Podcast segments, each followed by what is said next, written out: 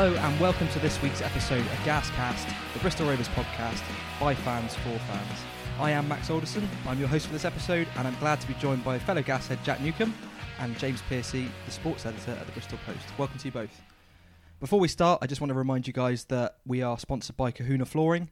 Back in the autumn, Harley had his flooring done by Kahuna, and it does look pretty slick, really nice work. Uh, they certainly do a fantastic job, and it's well worth saving their number on your phone if you ever need your home or workplace done. Um, Steve is a lovely chap, and he'll sort you out with a 10% discount if you mention Gascast when you ring up. His number is 07917 667777. You can also find Kahuna on Facebook if you prefer to do things online. Uh, let's get started on this week's episode then. Lots to discuss. I have to admit, it's been difficult to get myself in the right headspace for this today um, to talk about Rovers. When we're 14 games without a win, um, which matches a club record in all competitions. Um, we actually uh, we actually put out a tweet on Saturday asking you guys listening if you want to back him or sack him, uh, and it was an overwhelming vote uh, for backing the new manager, which I'll admit surprised me. Um, but there is some fair criticism out there online. Um, I really want to hear what you guys have to th- have to say about Ben Garner and how his reign so far has gone. Um, let's start with you, Jack. How do you think it's been, all in all? I mean, it's not been great. We got we got to be realistic. 14 games without a win is pretty pretty bad. But there is room for nuance and reasoning with that form. I think most people who've gone to most of those games can see what he's trying to do. That there is promise. Um, he's brought in some good signings, um, and we're obviously trying to build for the long term and try and change our style of play, get down on the deck. So you can see that happening. And I mean, he really hasn't had the rub of the green, has he? I mean, take last night's game, for example. I think there's five chances that should go in, undoubtedly. Um, and it just just hasn't. I mean, Coughlan, he, he did get the, the luck of the Irish, and he knew how to win games, to be fair to Coughlan. Um, Garner, has he got that in him? I mean, it's his first manager's job. So I think that's one of the main things that is kind of letting him down. But yeah, I'm definitely in the, the camp of, of backing him. Uh, like I said, it's not it's not been great, but um, yeah, we got to give it more time, and I, I, I can see the the, the bright sparks uh, coming through. Yeah, I pretty much echo what you said, really. Um, James, from a neutral's perspective, putting emotion and loyalty to one side, Of course. um, how do you think he's done? it's a word that probably won't chime with many fans because ultimately they want to see their team win every week. But I'm kind of fascinated by what's going on. Um, because if you look at it from a sort of sporting perspective, it's almost like Rovers are kind of like tanking in American sports sense. So it's like the season, I'm not saying it's been written off, but there's been an acceptance that obviously there's no sort of aspiration to go for promotion, but then I don't think there really was beyond the few individuals at the start of the season. I think there was really, I think if we had kind of been having this conversation in August, I think what we'd been sort of top ten would have been, you know, that's that that would have been a very good, you know, a good season, a good sort of seven, eight out of ten season to finish in the top ten. That's obviously still achievable, but I think what's happening is you're kind of witnessing. I mean, not many teams do this. This is like genuinely an experiment to build a team for a season beyond the one you're actually playing in. And the kind of the the the results that are happening aren't aren't it's kind of difficult because it's not seen but the, the, the importance isn't as crucial because the position that Graham Coughlan obviously got the team in so thereby this kind of appointment could be made. The signings that were made in January and the kind of the way the squad is being shaped could be done because you have this kind of safety net. Now I think that was almost accept there's sort of a weird irony because that I think that was accepted in January perhaps that okay we can probably drop three or four games. When let's be honest there were some pretty crummy performances going on where it's all kind of like you know we can sort of see what is what's happening but ultimately it's not being applied on the pitch now they're actually the team are playing far better and have done over the last couple of weeks whereby you you know you're coming away from performance in, and it's not like a 5 minute 7 minute 12 minute period it's like well actually we were we were the better team here rovers were the better team in this game didn't deserve to. Wycombe being a classic example, didn't deserve to lose three one. Okay, you can go into like naive defending and all this kind of thing, but as performances have picked up, and there does seem to be kind of an upward trend, and I'm, you know, I've had conversations with fans, obviously, but the overwhelming overwhelm is a bit strong. But maybe there, there, there is there is a definite now groundswell of impatience because although performances are improving, that kind of allowance for, for, for ideas to be inst- instilled is, is almost like ebbed away. And they really do need to get a win sooner rather than later. But at the same time, I think this has to be remembered that the club are in a position whereby they, they, they have to try and do everything with a kind of sustainable mindset. Um, and I do think it's really interesting because it's not, as I said, it's not something that's quite been done in League One. Now, a lot of fans don't care for that at all because obviously your team. Sorry, I'm rambling a bit now, but the, obviously it's your team. There's a pride element there. You don't want to be see your team losing, especially obviously in a city where there's another team there. You know, you don't want this constant "we're a losing side, we're a losing side."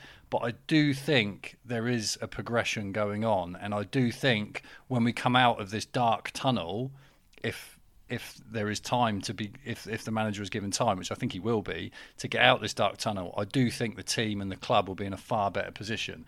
The interesting thing is is how long the fan base allow this because obviously Saturday is going to be a good barometer in terms of the patience. What happens if there's no, you know, there's, you know, they don't start particularly well. How quickly does it turn? So all these things are starting to to, to, to fill in. But go back to your original one. I'm just sort of finding it really interesting, um, which probably might upset a few people because football shouldn't be necessarily about that. But I'm finding it interesting, and I think a lot of neutrals will actually. Yeah, I mean, it's definitely like you say, it's almost an experiment um, in that he's been given that safety net to almost do what he wants and not really care too much about the results. Just evolve this team and change it and mold it to the way you want to play, so that longer term it will pick up results. Improving the performances was pretty much his job uh, specification, wasn't it? it was to come in, change this. Well, it was firstly it was to continue the work that Graham Coughlan was doing, but it was obvious to everyone, at least in my opinion, that results were not sustainable. Because, like you said, you cannot go through games having five, ten, mi- 10 minute periods of good play. And just having a goalkeeper who pulls pulls off world class saves to keep you in it, especially it's, when he's injured. Yeah, especially when he dislocates his shoulder. Yeah. Um, so it was obvious that after Jaakkola got injured and the goals from JCH dried up, by the way, JCH is our top goal scorer, and our second top goal scorer it was Tyler Smith, who's left the club, and our third top goal scorer, I think, is Ed Upson on three. So that speaks volumes in itself. It's just not a sustainable team, and um, for me, I, I never really thought we'd stay up there, even if Coughlan had stayed. I thought, like you you referred to, we would regress back to our natural. Yeah, well, Graham Coughlan knew that as well. I mean, he was. Don't be me wrong. He he he wanted to push for playoffs, um, but I think he knew full well. I mean, I don't know if the, t- the timing was coincidental in the end, but I think he, he kind of knew after that Ipswich result, ain't going to get much better than this. Mm. Well, it's like if, if Coughlan stayed, we're not getting promoted. A different manager comes in, still don't think we're getting promoted. Like I said, Garner has had real rough luck. Um, but this whole thing that we are obviously experimenting and, and trying a new way of playing, but it's not for want of trying that we're not winning. It's not like okay, we're gonna go really experimental here and really try something really odd and crazy. We're we're getting close to winning football matches. I mean, missing massive chances. JCH has been very guilty of that. That's a that's a big part of it. Kind of falling asleep at the back.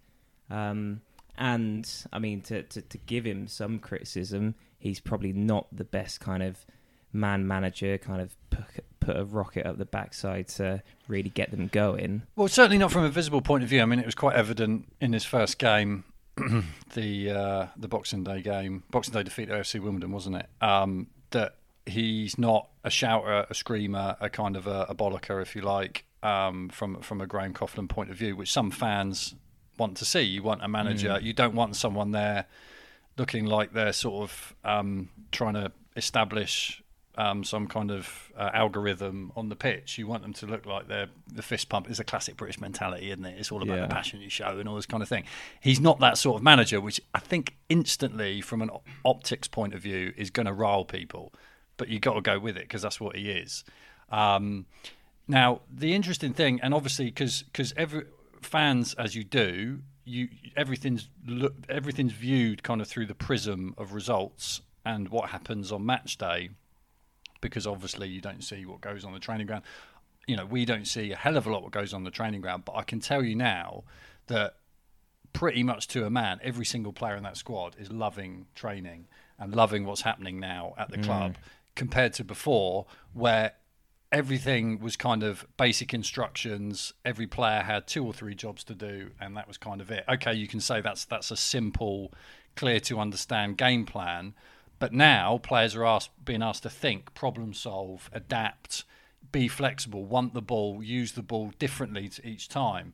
And you know, some players it's not going to work out, but I think as a as, as footballers, they are developing, and whether or not you know that will be at Bristol Rovers in the long term. But I think from a footballer's point of view, this is you know th- they are playing.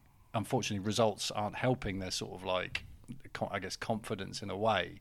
But it's kind of I, I, I can imagine and what I've sort of been told and what we've been told, you know, Sam Sam Frost and whatnot, we've been told is the players are really enjoying life under Ben Garner. It's just getting that result. It's just getting over the line. And I think when you look at the last two or three games, I do think it, it it's on the horizon. If everybody just kind of sticks together for the next few weeks, I do think. And then once that monkey's off the bat, it just changes the complexion of everything. I think. Yeah, I've spoken to a few people, and, and they've said uh, the, the same thing, and that is that oddly, and it seems a very stupid thing to say when you're 14 games without a win. Incidentally, he's not responsible for those 14 games. No, you were telling me this before yes. we started recording. It's a real bugbear. It's become a real bugbear. He's he's been in charge for 13, as in he's been Bristol Rovers manager for 13. But obviously, two of those were when he was on compassionate leave. Now it's up to you whether or not you attribute that to him. But technically speaking, he's been in the dugout for 11 of those games and they haven't won. Okay, but we still haven't won, James. I'm, I'm, as a team, but when that sort of 14 number is pinned on him, I do think it's a bit unfair. Okay, yeah. And, and I think with the league position when Garner came in, what, we were fourth, and mm. then Garner got us to second in the, the Wimbledon game at the half time, wasn't yeah. it? So, I mean, on one token, it's a really good thing for him because obviously we've needed a fucking massive buffer going on that 14 game uh, winless streak. But on the same token, there's false expectations from the fan base. So the fan base are like, Coughlan got us to fourth. This fucking Garner comes in. Yeah. Now we've plummeted and we've blown a promotion opportunity to the championship. Like, what, what the hell is he doing? I, I accept that, but by the same token, we are very close to breaking the club record for a winless oh, yeah, run. No, I, so I there's. Get, I'm just saying the kind of rationale, yeah. kind of why people would be it's, kind of calling for his neck even more so than if if we weren't. But obviously, by the same token, if Coughlan had only got us to mid-table and we're on like 12 points less, then we'd be in a fucking like relegation dogfight. And would would we get out of it? I, I don't know.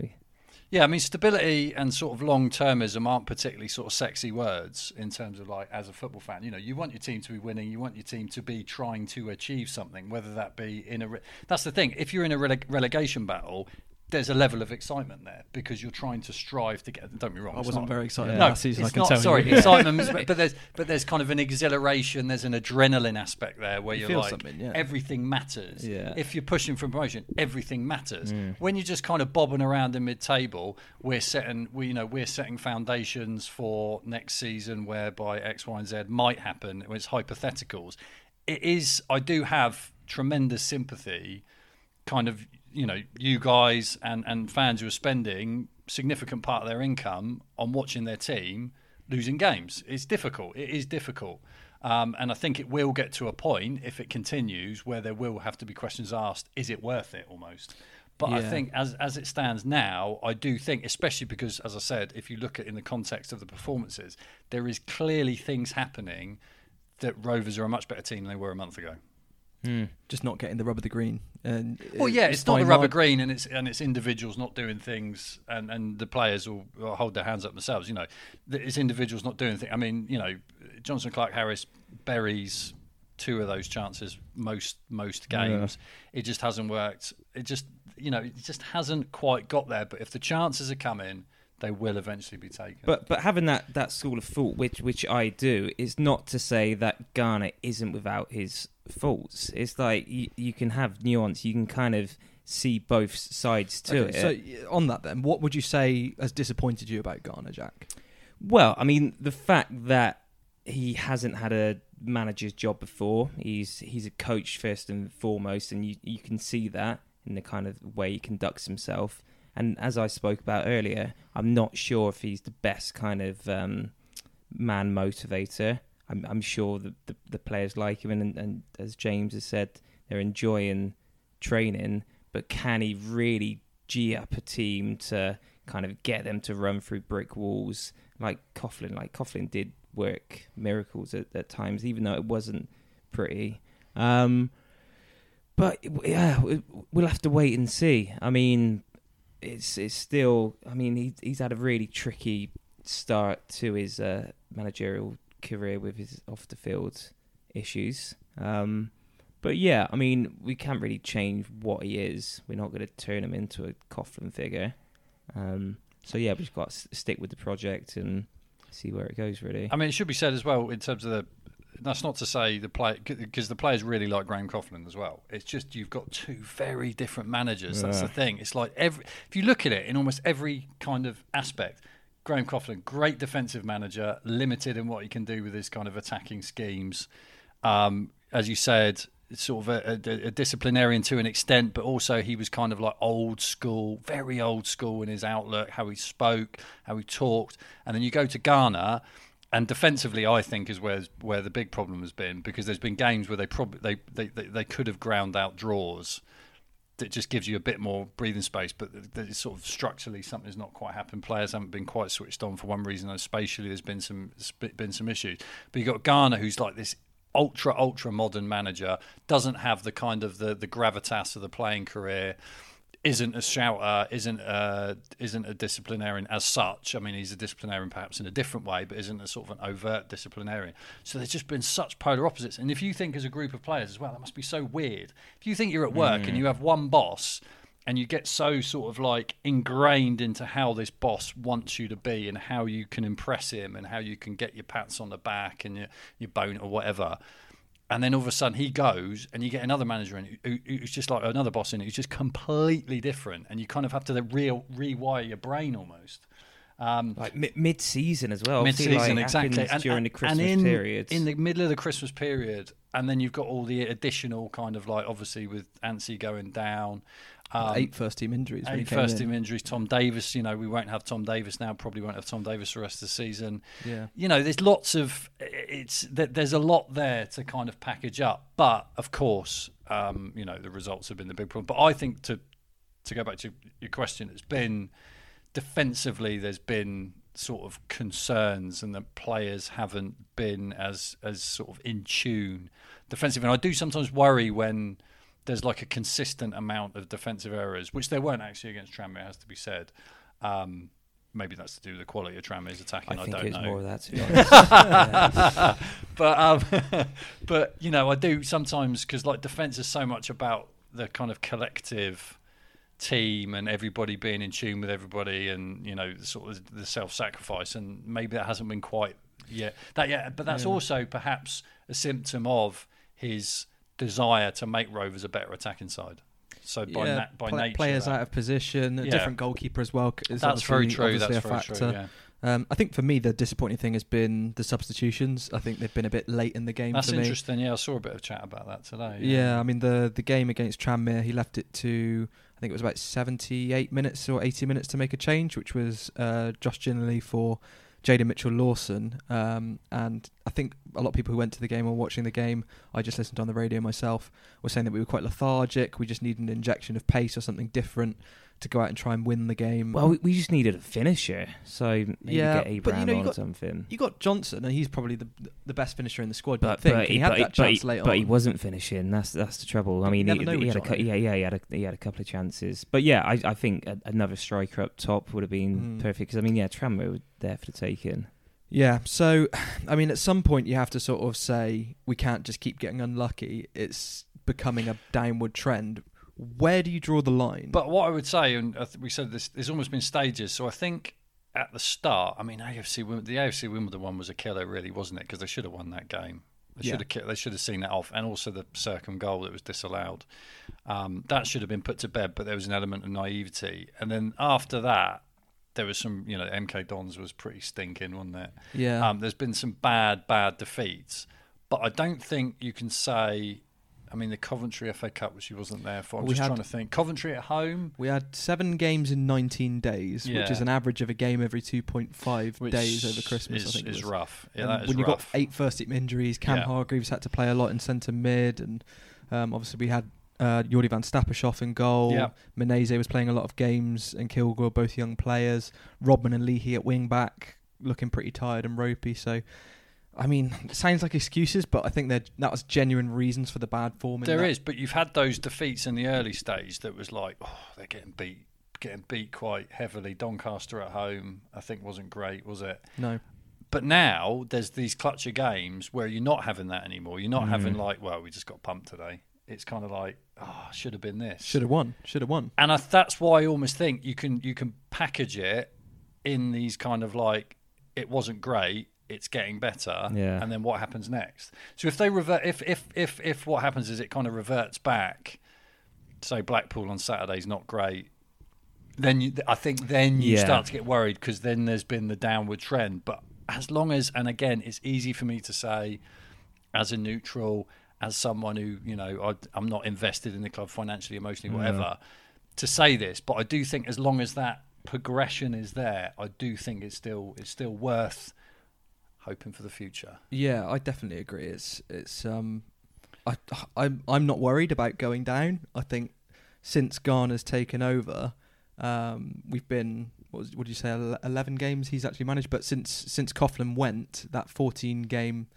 uh, winless run, we're actually only one point closer to the relegation zone after all of that. So- Yeah, I mean we- we're we're not going down, so so it is a free hit. And you, you said about it earlier, James, that nobody likes kind of being mid-table, and obviously nobody likes losing football matches. And again, it's, it's still not to say that it's acceptable because it's it's not acceptable.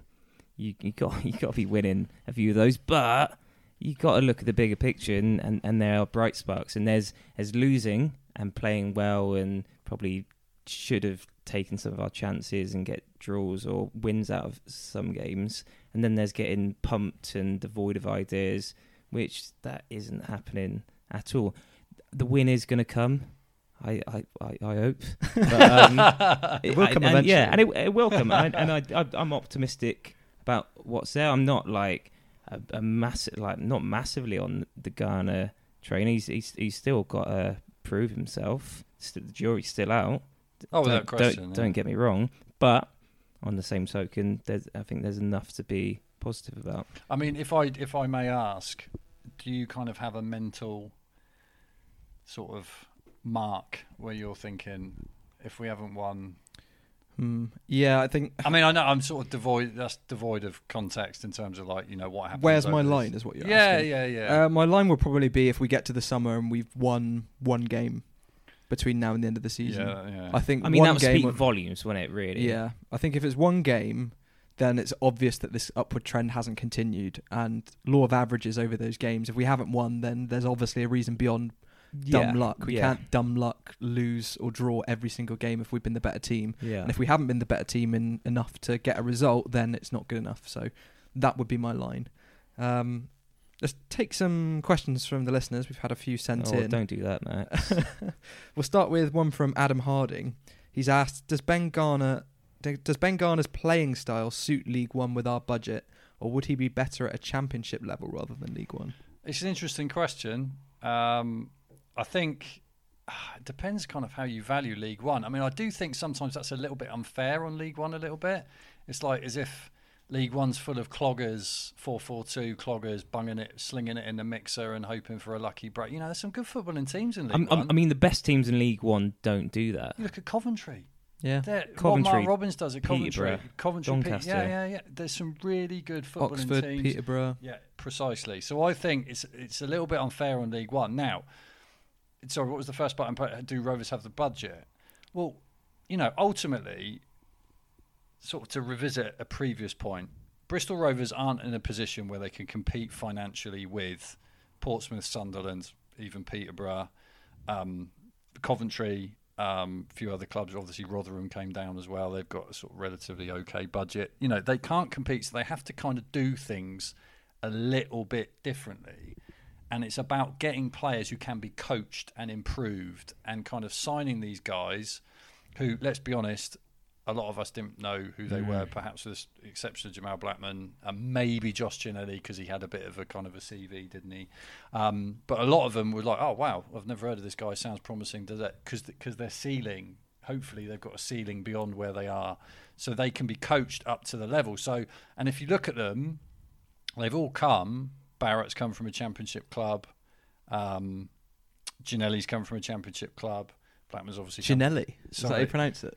well, yeah, because his nickname's Gino, so I've sort of was in the ice cream. I thought it, I thought it was Ginelli. I thought it was Ginelli, but Ginelli sounds Welsh, Yeah. doesn't Yeah. it? Ginelli. Well, yeah, You it- caught me it's- out it's- there. It sounds a bit saying- Italian. I've been saying Ginelli. Sounds might be Ginelli. it? it does sound yeah, it does to sound a bit. Italian actually, doesn't But it? Yeah. I'm Ginelli. sure his Like nickname. I'm sure his nickname is Gino. You don't remember It the is ice cream, Gino. Gino Ginelli. No. It might be a bit before your Before time. my so I've mate. gone very 90s there. um, but sorry, you've lost my thread now in terms of players come down from the championship. Obviously, Jaden Mitchell Lawson's come down from the championship. Uh, we've got D- Daly's from Premier Daly's from coming Premier League. So all these guys are all from organisations where you'd hope they've been taught to play the right way, whatever that means. And, and they were rated as well. Barrett was rated by Reading Barrett fans. rated, Daly Daly's was rated, rated. by Palace fans. Yeah. So Uh, it, it just goes to show, doesn't it? Liked at Derby, so I do. Okay, there might be a hangover from uh, in terms of the squad, and you know, you've seen obviously Tom Nichols has been moved out. He tried to get Kyle Bennett out. Unfortunately, that didn't work out. So there could be a hangover of players who don't quite fit into what he's trying to do. But clearly, the guys have come in, or some of the guys, a lot of the guys have come in, do fit his ideals. And I do think League One is a place now where you can do that. Okay, it's not at the level of the Championship, but I do think the kind of the identity of League One is shifting a bit. Yeah, I think you're right. It is a much more entertaining league to watch than it was maybe five, ten And years there's ago. like better Mm. individuals now as well. Well, yeah, I think that's just like uh, tr- almost like trickle down from Yes. the Premier League. Like all these uh, players, I don't want to throw out the whole foreign players debate. Like, but there is a, a huge influx of, of luxury players in the Premier League, Brexit I- means Brexit, Matt. and it's it's just a constant need to get better and better. So these quality players get pushed down into the Championship, Yeah. and you know a couple of years coaching. ago, And the coaching. And the coaching, you know, yeah. you've got, you know, I think England, sorry, we get, go a bit off tangent, but I think, you know, England had a real wake up call at the start of the decade with the 2010 World Cup. There was Yeah. a real dearth of like coaching, and also there was like this sort of purveying old school 4 4 2 mentality. And I do think, and funnily enough, Ben Garner fits into this, um, as does the other bloke down the road, whose name I will not mention. But, you know, this idea of actually coaching players beyond in, in an interesting way Mm. to be to do things that perhaps we haven't seen in English football, and that's just kind of Steve Cooper at Swansea, you know, there's various others. So I do think, as you say, there's a trickle down. Um, Karl Robinson, obviously at Oxford, Mm. you know, and you get a lot of players who want to get in the Premier League, so they put themselves in the shop window in the Championship, and now the Championship's improved so much that you do get Yeah. players now in League One. You know, look Yeah. at Jonny Williams dropping down to League One for Charlton last season. Yeah, season. and and as we saw when we got promoted from the conference, you need hungry players. So, so as as you alluded to there, we've got players who want to prove themselves, and they're not content with playing League One football. They they want to go So even if it means that they're with us for a season, two season, we don't go up, but they manage to put themselves in the shop window. The reason they put themselves in the shop window is because they've played well, which obviously benefits us. So I mean, I think taking that model and like you said, we we got to cut our cloth accordingly. Like fans are obviously unhappy with the off the field matters, which I mean we've we've every right to be. Um, but where we're at is we we can't compete with the the big players of, of League One. So I think this model of grooming younger players and getting potential out of them is, is the way to go. Yeah, and let's touch on a few of those because we've actually not had a chance to discuss them since the last episode, which uh, we recorded on deadline day, thinking that all of our business was done, and then we went and made three signings immediately after we put the podcast out. So, nice. um, yeah, not ideal, but um, we'll go through them now. The first one I want to talk about is James Daly. Um, he's probably the one I'm most excited about. Um, it's easy to get excited about strikers, but I think he does look a really promising signing. Um, he looks like he's been brought in to replace Tom Nichols, that kind of number 10 style striker, um, playing off maybe a big man. Um, yet, obviously, we're yet to see him, so we don't really know, but that's sort of what you get from his highlights package. 20 years old, he only turned 20 last month, so a very young player, quite a high ceiling, you'd think. Um, annoyingly picked up a knock. Yeah, rolled his Mm. ankle. Yeah, I don't, frustrating. I don't think it's particularly. I don't think it's bad. Bad. Yeah, but it might be a week or two before we Mm. see him. But um, I think he did travel, didn't he? Up on um, he travelled up to Tranmere, so there is a chance he might start on Saturday. Um, what do you think of the signing then, Jack? I, I really like it because we do just need a, a finisher, and I mean, from, from what I've heard, that's that's exactly what he is. Um, with the goals drying up for JCH, and I mean, he's he's a bit smaller, a bit bit nippier, I believe. Yeah, I think he's just quite an intelligent runner. Works hard. A bit of sort of. Dare I say it, like you say about Tom Nichols? He's got sort of Tom Nichols-ish attributes. Can't help but talk about Tom Nichols. I just want to say that number help. ten, the number ten Yeah, style just striker. Tom, Tom Nichols is just Mm. he just haunts. He's- Sorry, that's the wrong word. He's left the club. but He's left the club. his- but he it's just- lingers. he's just- The his- ghost of Nichols. His enigma. His enigma lingers forever. um, but I think you know he's just a, a smart, young, hungry, which is a great point, player. Um, a lot of people at Palace have sort of praised his work ethic off the ball as well, Mm. in terms of his pressing. Very much, you know, going back to sort of the, the coaching thing, like pressing is such a big thing in football now, especially at Premier League level. And youngsters coming through academies there that all have to press. You can't get away. And dare I say it, with all of sort of Jonson Clarke-Harris's qualities, he's not the best presser. So I think having someone Mm. up the top and and, that, and that's definitely going to be a tactic we do because I remember the uh, press conference after the Doncaster game, I believe, and um, they got asked about the first half where we got absolutely dominated. We couldn't get near their shadows, and uh, um, I think it was Upson said about uh, Garner asking them to to press more. So to have those players. Young players who's, who, who's got the work ethic would be good, but yeah, from what you've said, James, he, he sounds like he really uh, fits the bill. I mean, Palace were really annoyed, weren't they? Palace fans, which is always a good sign. It is a good sign, but so were Reading fans, and uh, I don't think that Josh Barrett has really produced the goods yet for us. Um, let's talk a bit, little bit about him because um, Mm. he's been one who's come in and we thought would make an immediate impact, but has really Was that struggled. fair to, though? Was that fair to say he was going to have an immediate impact? I think so because he was he was on there. He had some pedigree. He had a bit more pedigree Yeah. than Daly in terms of first team. Yeah. Yeah, he'd been in in and out of Reading's first team. He'd scored some goals for them. He was hungry to, to start games, but their manager sort of froze him out, so he forced a move, didn't he? Um, so you thought he would have you would have thought that he would have come here and wanted to say, right, I want to hit the ground running and show what they're missing, but he's just looked so unfit. Do you think he's looked unfit, James? Well, that was a bit. That was a big sort of caveat that when people at Rovers, uh, sorry, Rovers at Reading used to say about him was say fantastically talented, so smart on the ball, does things that other players can't. But there was always that but. Mm. Sometimes his fitness can can can be a problem, and I think that's potentially been the case because ultimately he hasn't pl- played enough first team football where you can drop him into a League One environment where it is intense, physically demanding, um, as well as you know I've sort of picked it up, but it is it's a physically demanding league. You know, you don't get as much time on the ball necessarily. Um, but just as, to say about these these younger guys as well, I do think it's a point worth making, and, and in a way you could sort of criticise the transfer policy on the back of this. Is you've got to remember these guys are coming out of most of them from their hometown clubs where they've only ever been, they've only ever lived in these places to an extent, you know, or they've spent an enormous part of their sort of teenage and early years, and then of all of a sudden they're transplanted to Bristol, a new city, a new region, which is away from sort of Mm. maybe sort of friendship groups they've established, family connections, whatever. So it's, it is it is a you know I think it's easy to sort of think it's not they should sort of plug in and play, but I do think there is a sort of a cultural sort of a culture shock to them given their age, and this could be sort of their first time away from home, so to speak. Yeah, but football's football, and I I get what you're saying, but you know when you go on the pitch and you play the game, us as amateurs, we go you forget the Yeah. outside world, don't you? You just play the game. Ah, yeah, it, it does have an effect though. I, I, I, I do, would I say. do agree, but I by mean, the uh, same time, what I'm trying to say is that I, I don't think that you know s- the game is the game, and a player has strengths. They should be able to come in and show those strengths. Obviously, you have to adapt to your teammates and adapt to the team, and sort of get that chemistry and feel comfortable in the city that you've moved to. But by the same token, it's a universal language football, and you know if you've been playing since you were at a professional level academy level since you were a youngster. You should be able Mm. to just come in. And But I mean, with like football and, and most sports, it's, it's fine margins, isn't it? So, like, if for whatever reason you're, you're unsettled, move into a, a new city. I, I mean, it's with like Barrett, for example. I mean, you could probably attribute some of that to it. And I mean, you, you said he's, he's quite a hungry player. I mean, he's he's looking a bit too hungry. That's the that's the trouble with Barrett.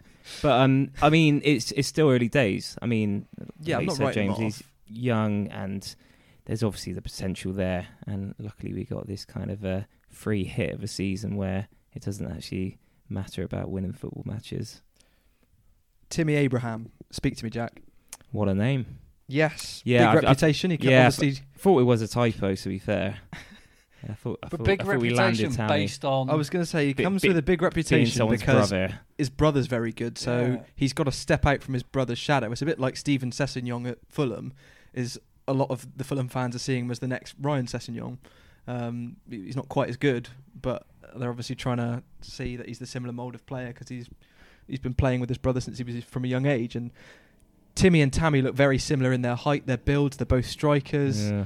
Um, is Timmy going to be as good as Tammy? Obviously, very very doubtful that he will reach those heights. Poundland Tammy. But what do you think of him then? Do you think he's an exciting option, or do you think he's just a backup option for Fuck Jonson? knows. We just have to wait and see, really. um, but yeah, I mean, he did he, he came off the bench for one game, did he? Has he Yeah, he came off the Yeah. bench Yeah. in the uh, the home. couple of minutes, wasn't it? Did he come on? I don't, yeah, I don't know if he's done home. He has made an he? appearance. Yeah, I, I can't, Not at I can't, I can't, I can't remember seeing him. But I mean, I mean, it, yeah, he obviously gives us another option, doesn't he? That's that's the thing. So yeah, obviously we're we're, we're it's- struggling to score and win. So get him on, see what he can do. Even if he's like a tenth as good as Tammy, then that that'd be good enough for our level. Yes. I Uh, think he's the biggest kind of uh, dice roll of the new signings. I think. I think he's the one where. I'll be honest. I don't know much about him. Um, his record, obviously, in under twenty three football wasn't particularly amazing. Um, he's still very young, still very raw. Um, and if you kind of reading between the lines of what Ben Garner's said, where he's talked about this is a great opportunity for him to experience a League One club, it doesn't Yeah. seem like he's really being penciled in for like solid first team minutes. So I think he's one where good stuff might happen, but equally I think he could fade into obscurity to a degree. So it's kind of like there's this sort of swing, and it's almost like eh, of what may or may not happen. And with him, we literally don't know. I I think he's been brought in as a backup for Jonson because he's of the same build, big, strong, um, hold up play. If if Jono goes down injured and we didn't have Timmy, then we're sort of stuck with Riley and Yeah, and I mean, Daily, Jono's fitness a bit of- hasn't been amazing, has it? He's, he's struggled with injuries. Um, and even if Jono is is fit and he's he's not firing, or we want someone a bit bit different, or maybe two, well, I would say two big men up front. 16 not gonna happen minutes. with Garner. Six- 16, 16. 16 minutes against Wycombe it was. fantastic. Um, Cian Harries is a bit of an odd one, I think. Um, Centre back, left footed, brought in from Swansea. Um, I didn't think we needed a centre back. What's your thoughts on this, Um, James? No, but I think he fits the mould of what um, Ben Garner wants from a centre back, and I think potentially, I know Daly's kind of like lots of people are excited about Daly for good reason, but I do actually think Harries could end up being the the, the smartest one of the lot um, because he's got a bit more of a of a of a CV behind him. Um, he's obviously a ball playing defender, or more of a ball playing defender than perhaps what Rovers have got.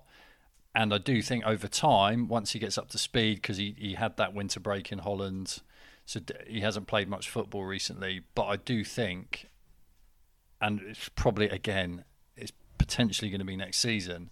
But I do think he could prove to be. I think he's one of them where basically he was available, so the club got him, rather than it being we need to fill this position.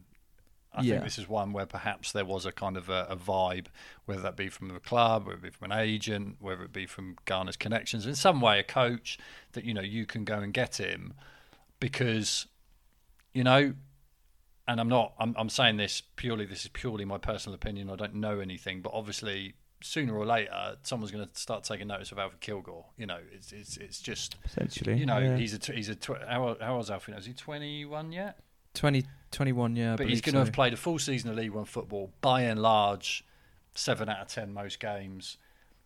Eventually, you know, the the, the, the secret's going to be. I know it's not a secret, but you know, there's going to be a Mm. club. So you have to start thinking if the potential is for Alf. And I'm not. Again, I reiterate, I, I'm not saying this with any knowledge of anything. I'm just saying this merely could happen.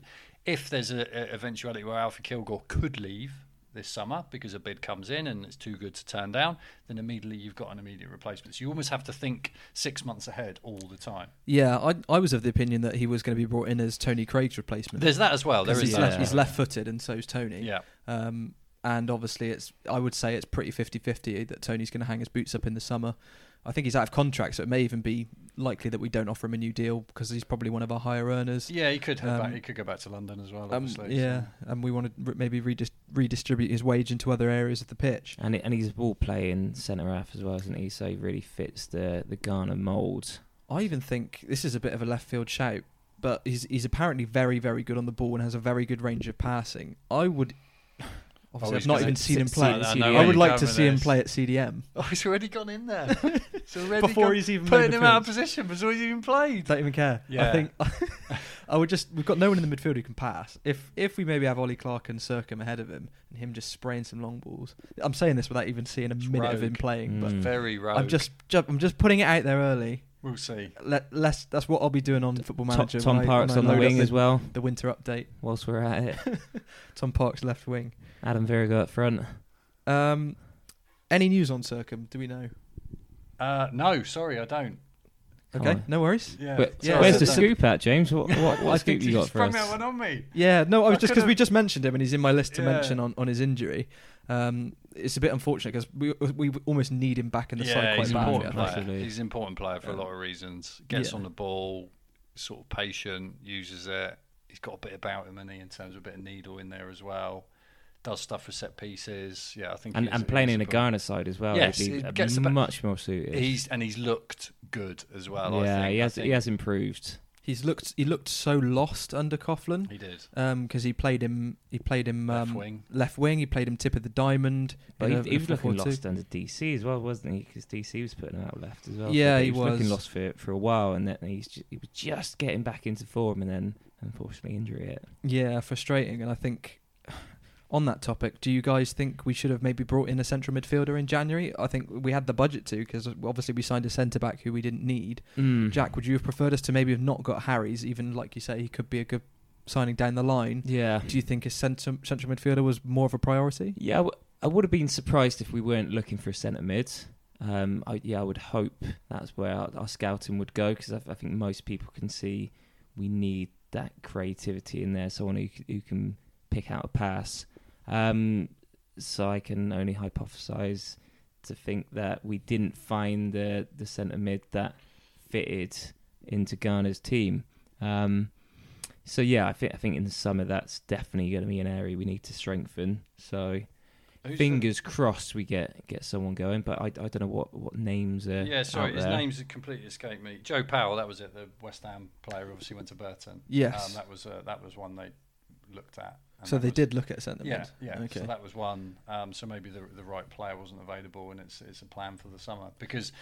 Yes, it would have been nice to have, like you say, another passer in there. But if you look at in terms of bodies, Ollie Clark, Ab- Abu Ogogo, Ed Upson, Sercombe, Barrett to a kind of a lesser extent, Cam Hargreaves. Numbers wise, they're okay in the middle of the park. Okay, it could do with perhaps a different type, but numbers wise, they're okay in that area of the field. So maybe that was sort of seen as a lesser priority than Yeah, maybe so. Um, one player I do want to talk about, probably the player who's impressed me most who's come in, is Jayden Mitchell Lawson. Mm.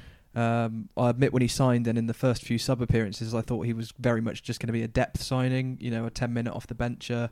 Um, and I thought Ginnelly was going to be sort of the starting winger for us. But past three games, he's been, I think, probably one of our best players, if not our best player. Yeah. Um, well, well, he's made things happen, hasn't he? That I mean, that's what you want from your attacking flair players. And then we saw the Wycombe game. His his end product was phenomenal. So, yeah, it's it's, it's great to see. And I mean, um, he's also doing the defensive side really well. Um, there was a moment in the Tranmere game when he tracked all the way back to our byline and got in a cracking sliding challenge. Um, so he's got got that intensity, he's got that work rate, got a bit about him. He can, he beat a man. Um, so yeah, he's he look, he's looked really promising. To be fair, I've liked that he presses, like we talked about earlier. His Mm. pressing's very good. He does surprisingly win quite a bit in the air, from what I saw in the Coventry game. Um, and he's tricky. He's he can he can wrong foot players and go past them, which is something we've lacked desperately yeah. since probably I can't think back since Bodin left. Probably. Well, him and Ginnelly, that Coventry game, won so many free kicks just because of their trickery and, and outright pace.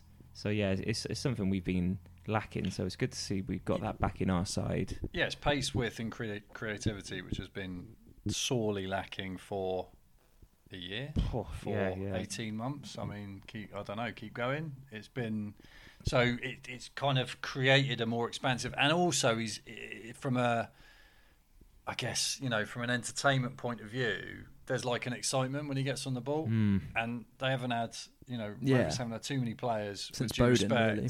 where someone gets on the ball, you know, oh, what's going to happen next? Something might happen now. Um, so that's just from an aesthetic point of view, I think. Well, and it, it frees up space for JCH as well because I mean, God knows how many times JCH was just on his own, just trying to do it all and, and win the game by himself. And obviously, his form has dropped. So having a couple of players around him you can kind of create a bit of space or create some chances for him is is something we've sorely needed. And only got to look at the Tranmere game last night and the amount of like good chances we created. Um, yeah, like I said, I think I counted about five that should have scored. and it stops him, which he does have a habit of, of coming really deep, trying to get the ball and do a Ronaldo against Compostela in '97 or whatever, just trying to beat everyone. and you know, it's just like He does hold your position. He do, and you you understand it because he knows what he can do on the ball and he wants to get on the ball, but. When he know, you know, similarly, if he knows he's got teammates who can get it, do something, set him up, he's going to be less inclined to move out of position and kind of leave that area of the field empty. Absolutely, well said. Um, Ginnelly's looked. I'm saying it like you, Yeah, you're saying. so- it. I I'm saying it. very nice. I'm To- worried. to the- to I'm worried. I don't want to like sort of. Yeah, I'm gonna have to check this out. Ginnelly. Ginnelly. I should really Ginnelly. be doing this. Quite poor. I, I, quite I poor like I like Ginnelly. I like Ginnelly. Ginnelly just sounds Yeah. Welsh. I love it. Um, he's looked decent, but Rodman seems to be starting ahead of him at the minute. Do you think that's justified in how Rodman's been playing? I, I like Rodman. He's just fair. a solid professional. Yeah, Andy. he's- he's, he's a an solid professional player. You can see he's, he, you see a manager liking him. Um, okay, he, you, almost want sometimes a bit more out of him. Um, I think because he hasn't sort of matched that Shrewsbury season, shall we Mm. say? Um, but I just think he's a good guy to have in the team. You've got a bit of experience in there, a little bit of leadership, a little bit of calmness, just a bit of presence, really. So you're not too sort of chocker full of, you know, a little bit wet behind the ear, kind of like um, uncertain talent, unknown talent. So I think that's there's a little bit of that. He's kind of in tune with the defensive game a bit more than Gino. Yeah. Um, um, so that's that's probably why. That's probably why it's just a bit more solid, a bit more predictable. Because if you're going with Mitchell Lawson, who you know might lose the ball however many times, I've checked numbers, but might you know, but by nature, if someone's trying to do something on the ball, trying to dribble at players, trying to attack, trying to break lines, they're going to lose possession. Sometimes you can't really carry two of those type of players. yeah, I agree. So, Jack, you're doing this Memorial Stadium sleep out in a couple of weeks' time. I am, yeah. Fe feeling a bit apprehensive about it, to be honest, Max. But yeah, it's a really good initiative that uh, the Community Trust and local charity Caring in Bristol, who are a local homelessness charity, and they've put on an event called the Memorial Stadium Sleep Out. So it does exactly what it says on the tin. Uh, there's going to be 120 gas heads uh, sleeping at the Mem overnight on uh, Friday, the 6th of March and it's to raise vital funds for homelessness in the city. I think we can all see uh, how many homeless people are around, which is absolute travesty.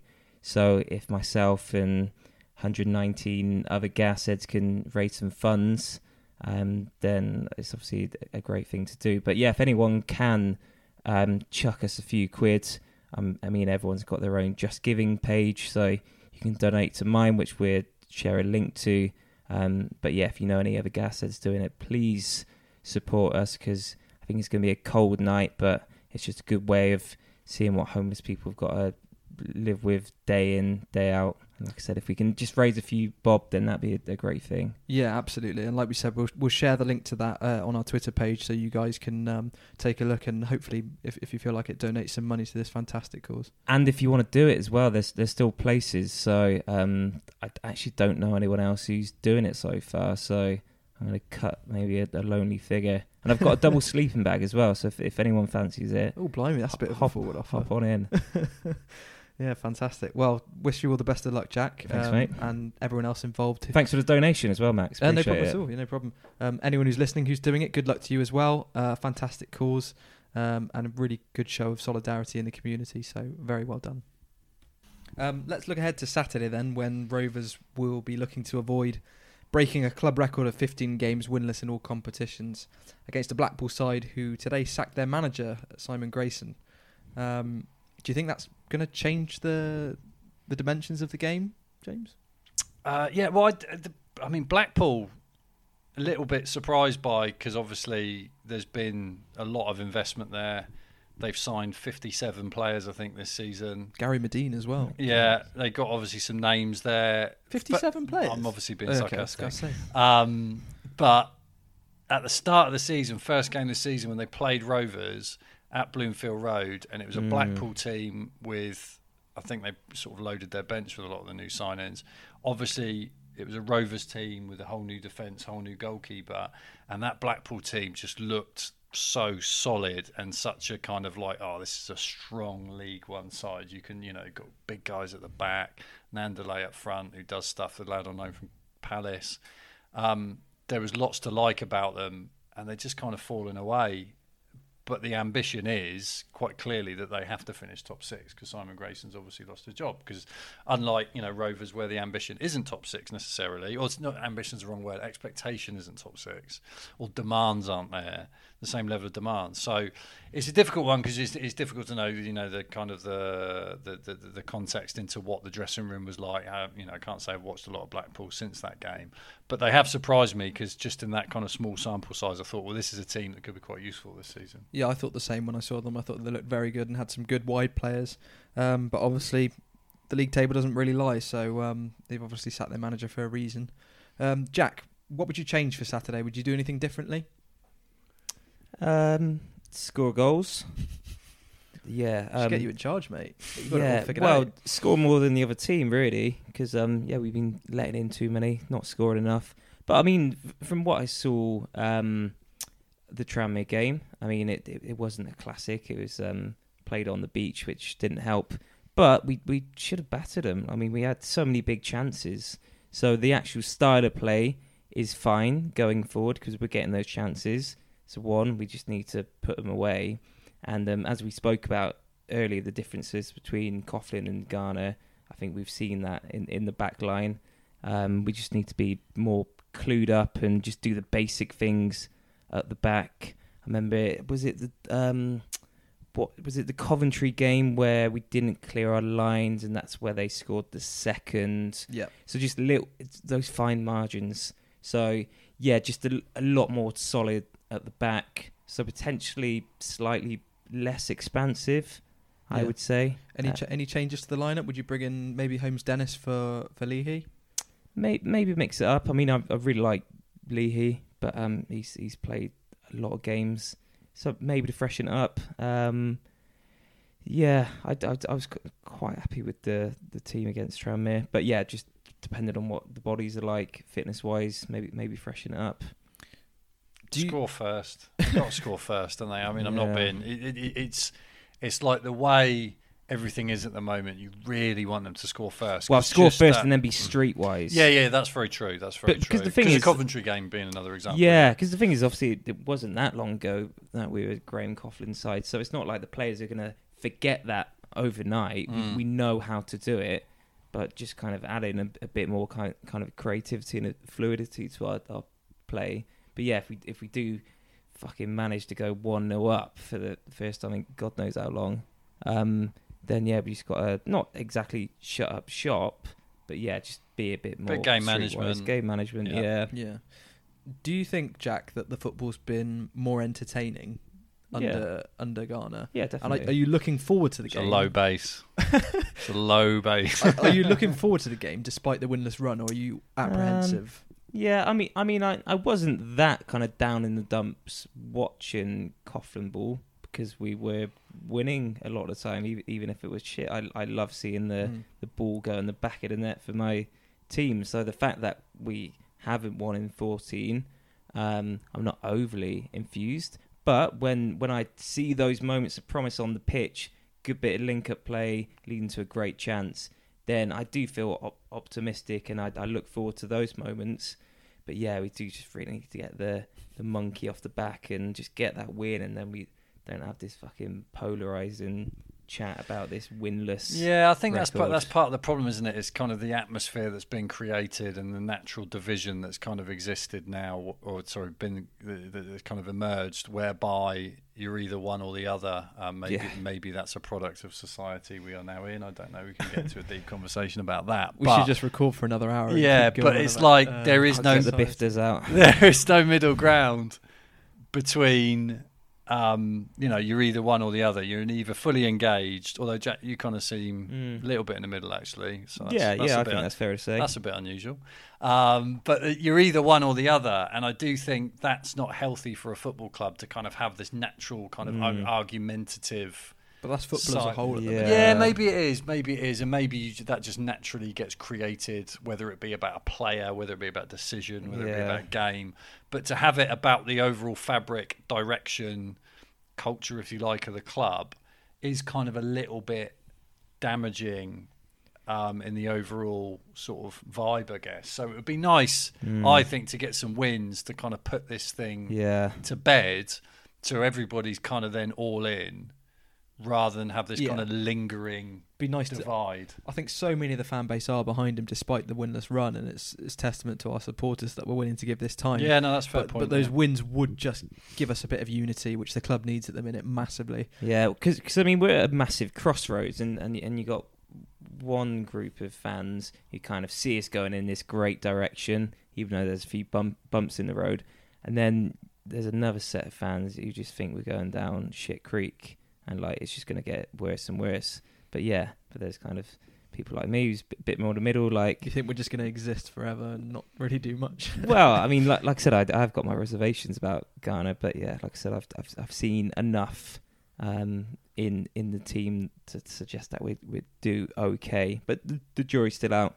But yeah, I, I think you're right. It's it's very polarizing times, and kind of uh, you only got to look on like Twitter and Facebook for any other topic. Nuance isn't a thing that often comes up, and then especially football and emotions running high. It's it's often black and white when in fact it's maybe a bit a bit grey. Well, let's get some black and white score predictions then. I'm going to make you choose one way or the other and, and pick a score line. So let's start with you, James. to um, To Rovers. Ooh, who's going to score? Clarke-Harris. It, I mean, he's just there, there's been chances, isn't there? And um, I do actually think he's actually played okay. Um, he probably came back a bit too soon from injury. He takes a long time to get going. Um, and I just think, from a striker's point of view, that you know, I'm sorry to delve into the world of cliches, but as long as strikers are getting chances, it's always healthy. And someone of his kind of finishing quality, he will take one. And Blackpool are obviously a team he likes scoring against. Yeah, he scored a hat trick against them uh, last time out at the Mem. So hopefully more of that, please, Jono. Um, Jack, what about you? I'm not superstitious, but with this winless run, I don't want to jinx it by saying that we're gonna finally win. Um, so I can I can see it being one one all potentially. We we managed to get that first goal, and then uh, the kind of players' arses go a little bit, and kind of a mistake is there. So I'm gonna say one all, but I'm kind of quietly optimistic. I'm really hopeful we can just grind out that win. I, I don't care how it comes. It would just be such a massive thing for Garner and the club and the, and the fans. So just praying and hoping, really. Absolutely, but I, I agree with you. I think it'll be one-one. I think it will be. Uh, I think we will break the record, and there will be doom and gloom central on all social media platforms and booing at full time, but I think the performance will be really good. Yeah. Surprisingly, I think uh, yeah, I think it'll just be very similar to the last couple of games. But I think Blackpool do have quality in their side. They've obviously got a big budget this year. Uh, excuse me. Uh, I've spent a lot of money on some good players. Uh, Gary Madine, obviously the big one, um, and I can't see us keeping a clean sheet really. So um, I think it's going to be tight. I think it'll be one-one or two-one to someone, um, and it's just going to be it's just going to be a coin toss. I think it's going to be a close game, so we'll see. Fingers crossed, we'll get that win. Um, Gasheads, thanks very much for listening. Uh, been a bit of a longer episode this time, but lots of quality chat between That's probably my between. fault. Ja- oh, it's mostly your fault, Yeah, James. yeah, apologies for that. yeah. But no, some quality chat. Uh, thanks for coming on as always, James. Cheers. Always welcome. It's Pleasure. your hat trick appearance. So Thank you. Make sure we get you a signed football from Gascast. uh, absolutely not. We don't have the budget for that. Um, Jack, pleasure as always. Thanks for coming on. Going her out. And and Gasheads, uh, until next time, hopefully we won't still be on a winless run. Um, until then, up the gas. Oh, but I guess. Up the Ghana.